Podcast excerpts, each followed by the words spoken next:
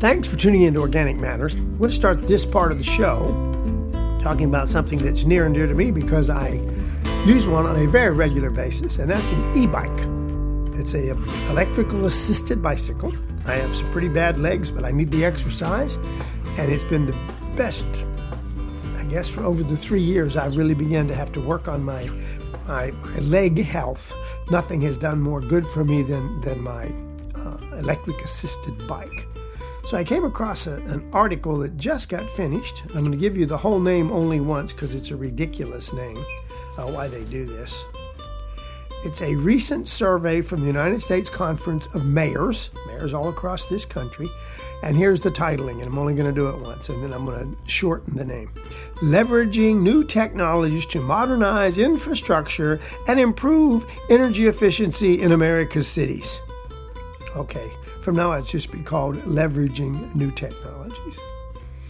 But they did do some interesting findings, both that I agree with all the way, but things they didn't do I also wish they'd have spent some time on. Of the 103 mayors surveyed, over half, 55%, believed that all electric vehicles were the most promising technology from a list of 20 options that they were given to help make their cities both safer and, of course, less polluting and cleaner. Now, the top, as I said, was all electric vehicles. I'll explain that in a minute. Second, they chose, of course, low energy buildings. In other words, rebuilding their buildings to work more efficiently. And the last of the whole 20, I won't go all the way to the bottom because some of it, I don't even know why they brought it up. But the other one would be to go to energy efficient appliances and pumps, and that means electrical air conditioners and everything. That would make a that was third or fourth on the list.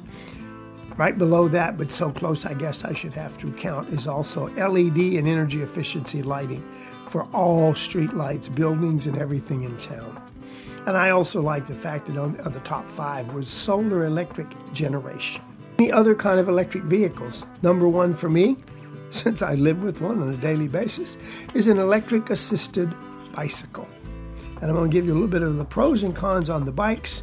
But this this idea that they did such an extensive study and didn't include the fact that not thousands of now, but millions of miles, especially if you're going to Europe, and we'll talk about Europe, have now been saved not using automobiles of any kind, but rather I call it human power, but even with its electric assisted, which mine is when I need it, it's a very efficient way to transport yourself to and from work and a number of other places.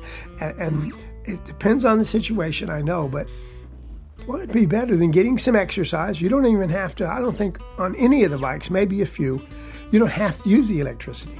When I'm on flat ground and I'm just pedaling, I intentionally turn it all off so that I get the exercise of getting where I'm going. And if I get in a bind because I do have a, a really bad leg, I turn a little switch on and it helps me up the next hill. And when it's easy to go again, I try to do over half my rides always are not electrically assisted.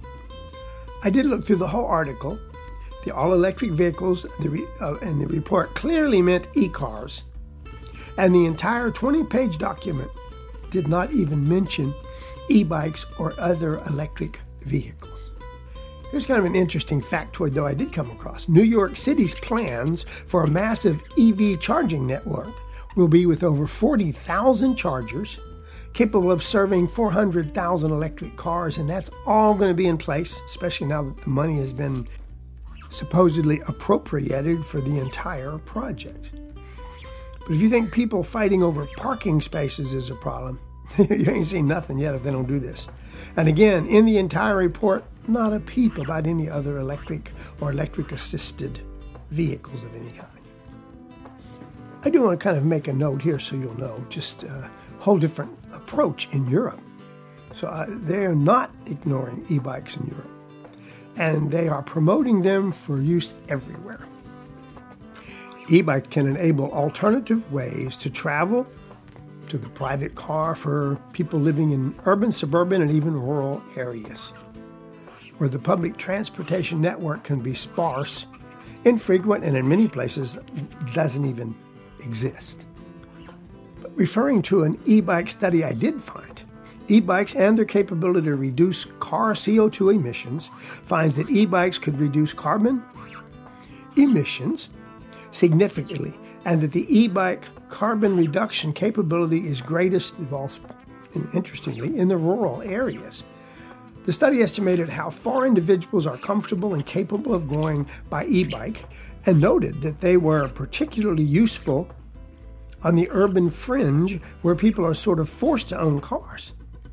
They did statistical analysis to figure out what proportion of the population would fit to ride an e bike while carrying an average of 33 pounds over and above the weight of the bike and the, and the rider, which is equivalent, they just kind of made this an arbitrary number, to carrying a small child, 30, 30 pound child, on your bike, or a good day of shopping, shopping bags, and day to day basic items that you might uh, to want to go and get while you're on your bicycle or e bike.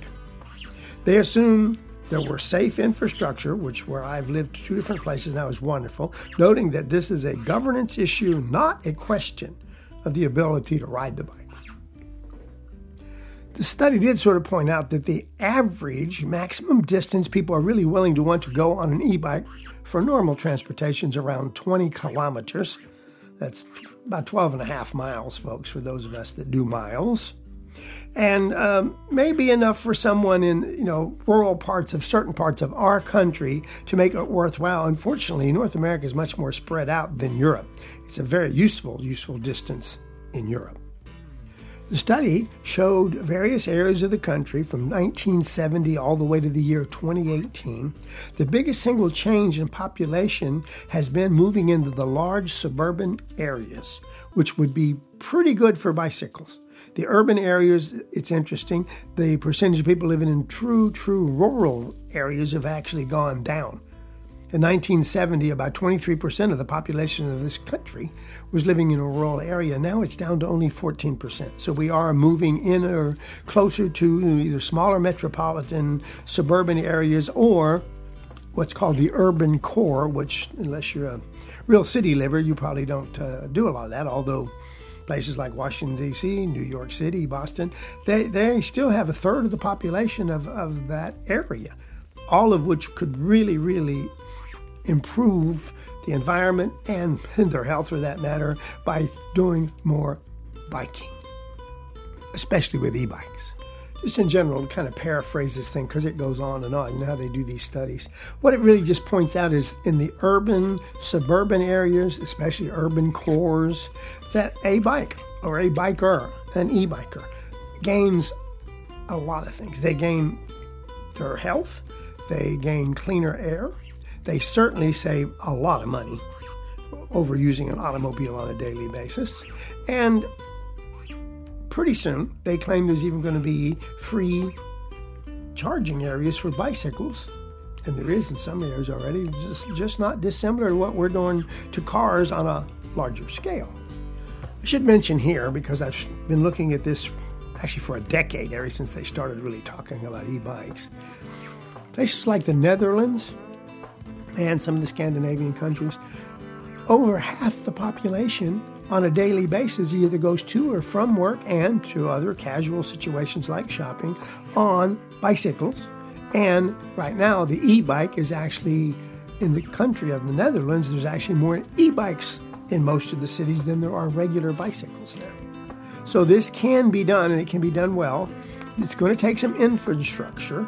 I am in the DC area right now, in a suburban area, and there's trails everywhere, mostly uh, black pavement paved, but there are cement trails. There's also just some gravel if you want to be cross country and go through the parks and things.